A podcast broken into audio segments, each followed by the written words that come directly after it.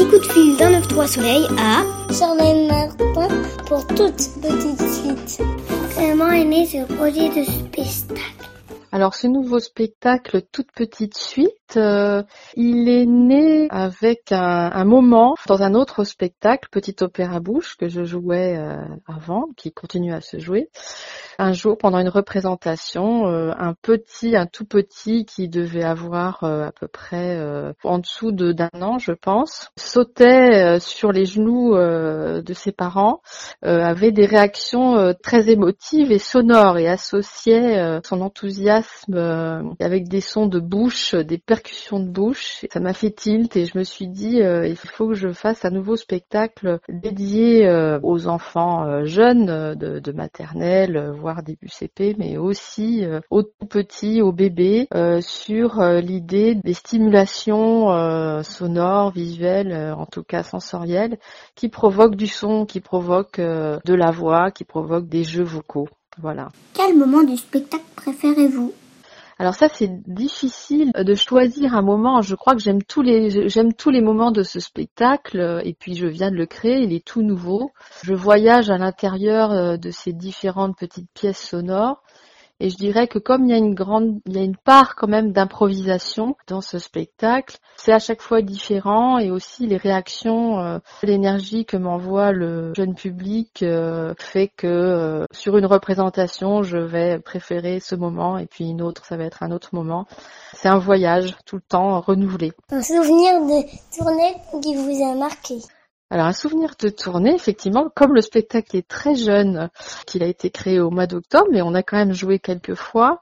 C'était lors de la création au tout petit festival en Erdre-et-Gèvre. Une des dernières représentations, on a dû jouer, je crois, 6 ou 7 fois. À un moment, je joue avec un grand tambour plat. Je frotte mon ongle sur la peau du tambour et ça crée une onde avec beaucoup de vibrations, avec beaucoup de parasites. Et j'entends une petite voix, comme il y a souvent des petites réactions comme ça, j'entends une petite voix qui dit « Aïon !» comme ça. Donc voilà, ça lui faisait penser à un avion, au son d'un avion. Et puis j'entends à côté une autre petite voix, mais une petite voix un peu plus âgée et expérimentée certainement, qui dit « Mais non, c'est pas un avion, c'est un tambour !» Et j'ai vraiment adoré ce moment parce que c'était vraiment les deux âges, un âge très jeune où on est dans le sensoriel, dans l'imaginaire et où ce son provoque une idée d'avion, et puis l'âge un petit peu plus grand qui rationalise et qui dit mais non, c'est pas un avion, c'est un tambour. Voilà, c'est ce que je vois, c'est un tambour. C'est super pour moi parce que c'est l'idée que suivant les âges, suivant les imaginaires du public, on va penser différemment, on va être ému différemment, on va se raconter des histoires différentes tout au long du spectacle, quoi. C'est quoi votre premier souvenir de spectacle ?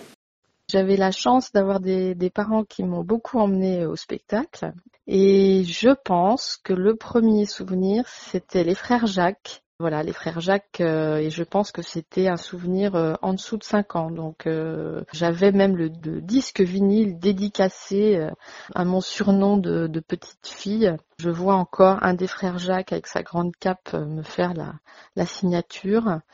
Et je vois quelques images encore de la scène. Évidemment, j'ai beaucoup écouté ce disque après. Et voilà, c'était donc ce fameux groupe de voix fantastiques avec des textes très très ludiques et puis des arrangements assez jazz, quoi. Je pense que ça fait partie des écoutes, des spectacles qui m'ont marqué pour la vie, là, on peut dire.